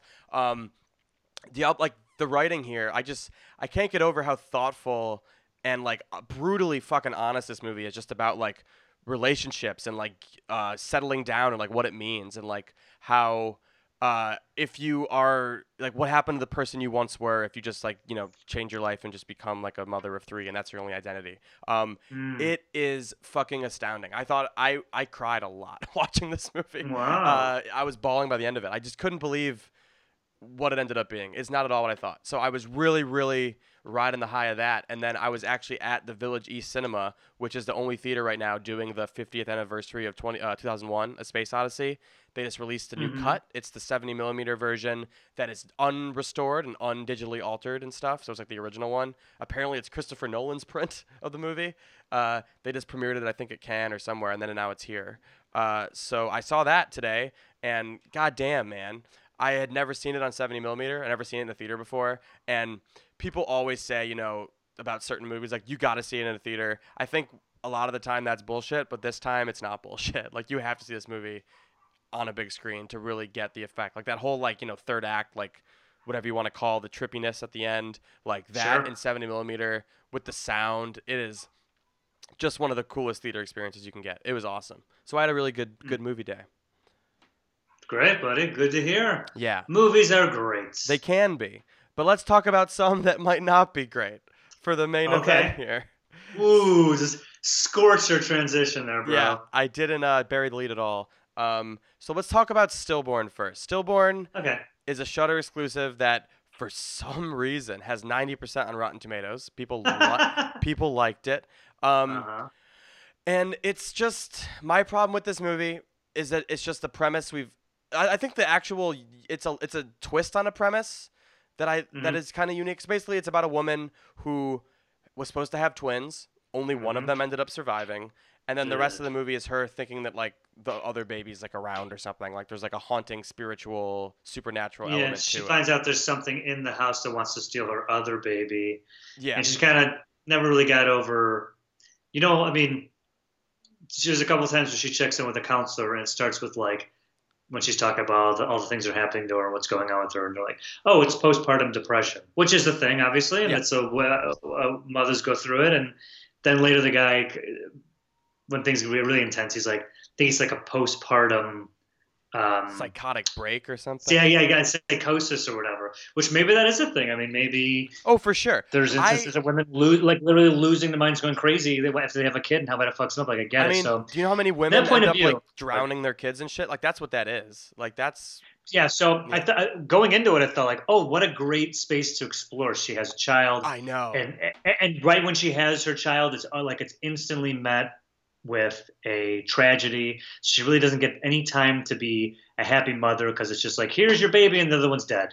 Yeah. And, you know, and then they're in the house and they're trying, and, like, the husband's not around, and probably not the best husband, just in the sense of, like, you know, hey, you're crazy. Why are you so crazy? Well, yeah, I'm gonna skip town. Are you gonna be okay? So she's alone by herself with just the one baby, and then a second crib that's empty, and she's hearing things. So right off the bat, I'm like, oh man, like, this is gonna be great, like an exploration of a woman, like, dissenting into, like, the madness of the difficulty of postpartum depression. But yeah, it just was that missed it, man. I mean, there's a lot of you know, there's, like, kind of like the house is haunted, I guess, and then there's a whole thing. It tries to do way too much. Right, because she meets she makes a friend almost instantly as she's walking her child. It's another woman who just had a baby who's all like, "Hey, what's going on? We should be friends. Like, let's just hang out." You know, kind of like a real cool mom who kind of seemingly has it together. And she notices that her baby and both babies have kind of like the same weird mark on their leg. And at that point, I'm like, "Oh my god, is this going to be like one of those like, is my baby still alive and you have her sort of thing?" Oh my god. That would have been a better movie. Or then she kind of starts seeing, you know, this monster, this witch, or this thing with this possession is trying to take the baby, and I'm like, oh, that's a way to go with it. I mean, I feel like we've seen the haunted house wants the children. Not to mention the fact like they've lived in the house for a while and whatever. Yep. Mo and I watched it, and we were talking about it as we were watching it, and where this movie kind of falls apart is it very early on establishes something that I hate when they do this, where the lead that we're following, the lead mother, she is like attacked by the ghost or the monster in the house, right? And they have cameras everywhere because they put up all these cameras. She's really nervous or whatever. And then when they go and look back at the footage and they're watching it, it's like clearly nothing happened. And you just see like the mom kind of like wandering around, and she's the one who broke the thing and knocked over the thing and did this and that. You know what I mean? Yeah, I hate that too. Here's why I hate that. First of all, it's lazy. And second of all, from that point forward, because you're telling the story through the point of view of this main character, you've made her flawed, or her point of view unreliable. Flawed. So there you go. So now for the rest of the movie, anytime something happens, I'm just like, well, this woman is, quote, crazy, and I don't know what's really happening. And it's just scene after scene of, like, something traumatic happens. She runs around screaming, "Help me, help my baby, do this, do that." It becomes a repetitive exercise of, is she or isn't she crazy? That's what the movie is. And that's such a waste of such a good setup. I totally agree. And what the problem is, like, I'm trying to think of another movie where, you know, it follows someone where you're like, aren't they crazy? I'm reminded of that movie. Unsane is one recently. Oh, sure. Which I was not a big fan of. A movie that I am a fan of would be a movie like, I think it's called Don't Tell Anyone or No One. The one with Donald Sutherland in Venice, remember, where they're the white coming. Yeah, I think it's Don't Look Now is what you're talking about. Yeah, that movie, if I recall correctly, it's so well done, where the wife is constantly having these weird like premonitions and visions of like disaster and death, and they're really worried because, you know, they lost a son, so she's really, you know, she is also dealing with the loss of a child. And the way that movie is like you kind of like, it does the dance of like what is real, what isn't, what's going to happen, what's not. You have some people believers, some who don't. But this movie, it was just right off the bat, it's like, well, we've proven that she's crazy because we all saw a thing, and then everyone else sees another thing. That, yeah, it was just this futile exercise in like. I was really disappointed with it because I would say it has a pretty good first or a setup. Like the first act is fine and like ripe for like a really, really good fucked up horror movie about motherhood, man. Like it could have been. Yeah. They picked the lead actress. I don't know if she was miscast or was not on the same page with the material, but she goes from being like any other house new mom, like kind of like obnoxious new mom in a movie, like, oh, my baby, when she becomes, quote, crazy and frantic. It's like I've seen better acting in improv. I mean, It was just like, oh my god, she was so, I would not believe her at all, just so like, you shut up, I've got a knife. No, I'm just like, this, who picked this actor? I mean, so like the director not shoot a pro, it just didn't believe any of it. It fell apart really quick for me. And then like it also introduces that element of like, there's literally a scene I texted you where she Googles like something's trying to take my baby, and like it does that thing that every lazy horror movie does, where it's like, I'm gonna track down the origin. Then there's like a lady she meets, and the lady tells her like, you know, the only way to stop this is to like replace your baby with someone else's baby. Oh, and she knows of a baby that's just like her. So there you go. Yeah. It's just like, first of all, how many times can you do a baby monitor scare? Like the whole movie is it's a baby monitor horror movie. Like it's ridiculous. Yeah. And then they put up like cameras all over the house, so now she has like an iPad where she's like looking through her house, and there's always things where like, oh, there's someone in the bedroom, or oh my god, my husband's making out with a woman on the couch. And when she confronts it's just like, yeah, that never happened, you imagined it, or there's no it's like, oh god, how many times are you gonna do this? It really loses its own, like it trips itself. Like the movie was going fine, and then it just ties itself in knots. Also, it's really just dumb. Like, the writing is really bad. Like, when she's in the hospital and then she ends up running home, she just rips out her IV and the next scene she's home. Holy like, what, shit. Do you live next to the hospital? I like yelled to Mo. I'm like, what the fuck was that? Yeah, you're not exaggerating. She literally like, I gotta get home. Pulls out the IV, jumps out of the thing like in the gown, barefoot, like hits the hospital feet, runs out the door. The next shot, she's running up her driveway. I'm just like, whoa, like what? How far did she run? They should have pulled like a comic book, like 4 hours later or something. Like, yeah, it was or just ridiculous. Maybe see her run out of the hospital or like. You know, maybe when she shows up, like, she's limping and her feet are all bloody or something. But no, she just runs right in there. Hey, dude, where's everyone at? Yeah. The fucking actual ending, like, everyone watching from the window thing. That was one of the weirdest. Wait, did you not see that? No, like, right when she was like, yes, they get to the end where she's pretty much like at the neighbor with the babies having a party. She goes there, takes her kid, and like locks herself in the kitchen. Has a knife, like she's gonna kill their kid. And I was like, I don't care. Another really dumb thing because like. All I was screaming is break the fucking glass. Like, oh yeah, that's right. There's like 40, don't kill that baby. Don't kill that baby. There's 40 people chanting, looking in a window, trying to stop something from happening, and none of them break. All of them are just like panicking. It's like totally agree. It just took me right out of it again. So like there are multiple moments of just like this movie's really dumb and lazy, but I liked the premise so much. I really was pulling for it the whole time, and it never congeals at all. Yeah, real bummer. Man, that premise is good, though. But, like, this is a... I mean, both this movie and the movie we're about to talk about are both what I would call, like, allegorical horror. Sure, like, sure. This one was about motherhood and just, like, the strains of that in a very lazy way. I think the next movie, let's transition now, seamless, into Family Blood. Family Blood, which is available on Netflix. Available on Netflix via Blumhouse Tilt. This movie... is a fucking melodrama. It's a melodrama. I don't even know if I want to call it a horror movie. It's a melodrama with gore in it on occasion. This movie is an allegory for drug addiction, and also I think later on, it also works as like an allegory for like being the son or daughter of like a toxic bad relationship with like domestic. Yeah, being abuse. The children. Yeah. I'll say this movie's closer to Transfiguration or Martin. Oh sure, yeah. This movie is. What I would call, it's like the art house horror, the more like existential question, like there's a meaning behind it type thing. Mm-hmm. And as that, it still isn't great. I think it's almost pretty good. Yeah, I would put it in the pretty good category. I did enjoy watching it. I watched it to the end. Yeah. And I watched the whole thing, and it held my attention. It wasn't like, you know, I'll kind of put it in the Martin category, but I mean. Martin's Martin. Like, I love that movie, but I love because it's like a one-of-a-kind movie from like whatever 1975 or whatever it came out. And Transfiguration, I was a little harsh on it, but time has kind of told me. I'm like, it actually was pretty good. This idea of like a vampire kid in the hood, but not so much in the, you know. That's not what you think. It's basically a kid who's completely isolated from his surroundings, and he kind of retreats in this like fantasy of being a vampire, whether he actually is or not. And this movie kind of kisses or bumps up against both of those in the sense of, real quick, I'll do the synopsis.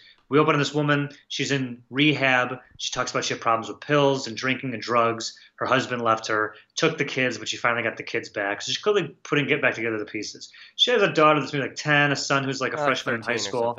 Youngest kids. And clearly they're still a little shell-shocked by the whole thing. And they're like, you know, not quite sure if mom is on the straight and narrow. You know what I mean? While she's in the rehab, she meets a guy who she later runs into in the park at night, and lo and behold, he's a vampire. He gets her. Now, the reason he gets her is she relapsed for like a hot second, right? Like there was a guy outside the rehab selling pills, and I think it's implied that she took them and is like fucking high in the park, right? So then he bites her. And he comes to and bites her, and the whole premise of just being like, if you never want to be addicted to drugs again, this will do it. And sure enough, we see parts of her trying to take pills but trying to eat or drink anything, and her body just rejects it. So in theory, he cured her. Unfortunately, she's now a fucking vampire. I think this movie does a really good job of kind of like there's a thing in rehabilitation, especially alcoholism, called a dry drunk. Have you ever heard of this? No.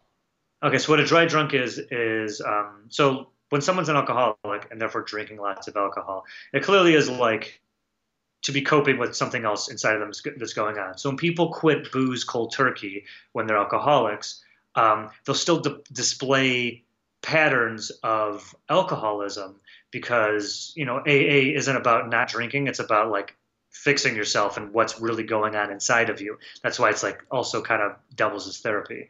So the dry drunk is kind of like, yeah, you're not drinking, but you are still have mood swings or still vicious or you're still reckless or whatever. Like that's kind of, from what I understand, what that basically means.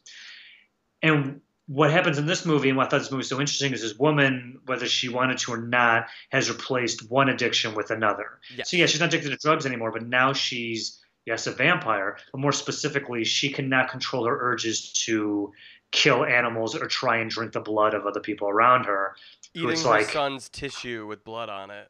Yeah, it just was like you see that she, much like an addict, is trying to resist blood but can't help it, and the feelings come becoming overwhelming. And eventually, this vampire guy kind of moves in or comes in to kind of explain to the family what's going on, and he becomes like this enabler of like, she's getting better, she needs this. This will keep her from being like an alcoholic or a drug addict. No, this is better for her. But of course, you see her like she kills people and she eats animals, stray animals in town, and she's not herself. And like the kids are really freaked out and want to help her, but she cannot really help herself because she's overcome with this vampire's addiction to blood.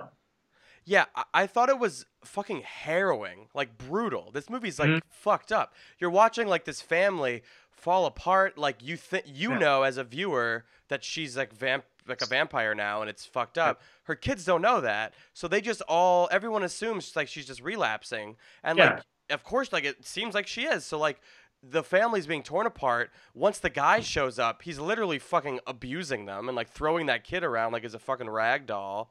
Yeah. He reminded me most of like that his vampire role reminded me of like a True Blood character or something, like vampires based in reality. Yeah. And like, this is what it would be like. First of all, do you know that guy just got cast in It Part 2? Oh, great. Who's he going to play? He is Eddie. Wow, really? That guy? Yeah. Oh, yeah. I do believe it because he was Ziggy in The Wire. Did you watch The Wire? Yeah. That's right. He was in the season 2, the one that's on the docs. He was Frank Zappaca's like piece of shit son or cousin or whatever. That's right. That guy's in a lot of stuff. Yeah, that's a good pull. Like he's a True Blood, because in this movie he's handsome. He's got like short hair. He's got like kind of like, you know, sunken in cheeks. Kind of looks a little pouty, and then like he can move super fast, like throw people with one arm really easily. I don't want to say that the horror elements are underdeveloped because I think it's on purpose. Like they very rarely do a horror thing, but like when they do, it's pretty cool. Like when he quickly jumps up and you're like, oh shit, he's a vampire. And then you see like, you know, towards the end, the collateral damage of, you know, we're saying vampire, but if you want to think more bigger, the big thought of like, you know, the family, like the blowout of a family of an addict isn't just boo-hoo, I'm sad. It's like the house is destroyed. People's lives are ruined. The police are on their way. It's like, and the kids are like somewhat, you just they're get mortified. This feeling like, dude, it's really fucked up. But it's also like it's just like run, or what are the kids going to do? Like, even if they run away from the house with the vampires, it's like, well, they could go to foster homes and be dragged back. It's just like, I think it's interesting. You know, Martin did a little bit of this, and so did, both Transfiguration and what's the one where the guy's out in the trailer park by himself, Alchemist Cookbook? Oh, yeah, that's right. They both kind of have like that similar tone of like a character study, not character study, but a study of the characters who are dealing with this otherworldly demonic presence either within themselves or around them, but in a very realistic way. And it's an allegory for either mental illness or addiction or whatever. So I thought, you know, it was pretty good. I liked it. Yeah, the more I talk about it, the more I really like it. Because, you know, I don't know what I was I think I was expecting a horror movie when I watched it, so I was a little taken aback. But once you settle in... It could have used a little more... it looks too nice. It looks too, like... It does look like a drama. It does. Which I didn't like. It does. I mean, for cinematography, it doesn't. If they would have made it more look like a horror movie or more like visually made it more horror-like, I guess, it probably would have just been. It's definitely more like a movie about addiction than a movie about vampires, like for sure. I feel like they could have sprinkled in more of her, you know, lusting for blood, more of his backstory. It's just, that's what I meant by underdeveloped. Like, I didn't. Yeah. I needed a little more from that, but like I still got what they were going for. But I was like, this needs a little more color for it to mean a little more to me. Agreed. But I still think it's worth a watch, absolutely. And definitely. Man, like, once you think of it, like, once you think of it as just like this movie that is about a broken home, like, it's really harrowing. And like, if like that horror part, if that's what you want to call a horror movie, like that stuff is, I just couldn't believe how intense all that stuff was. Like the kids stuff. Yeah. Like, I was just like, these poor fucking kids. This is what it's like for people. It was hard to watch. I agree. All right. And I'm crackling. So do an outro. Hey, why don't you guys watch those movies and let us know what you think, and hit us up on the Twitters or the Instagrams. Also, don't forget to rate and review the pod. I keep meaning to tell at the beginning of the podcast, and I don't. So at this point, if you're still listening, you probably already have. But if you haven't, come on, help us out, guys. This is a New Flesh podcast, a podcast about horror movies and all things tangentially related to horror. I am Joavella at Joavella on IGgram. And I am Brett Arnold at Brett Redacted on Twitter. And we'll be back next week with maybe some more streaming stuff, because I know there's one called Cargo. Oh, yeah. Martin Freeman. We'll talk about that and maybe some other stuff. And yeah, we'll see you next week. Bye. Bye. All left in a flesh. I've learned that death is not the end of the new flesh. Long left in a flesh. I was hoping you'd be back.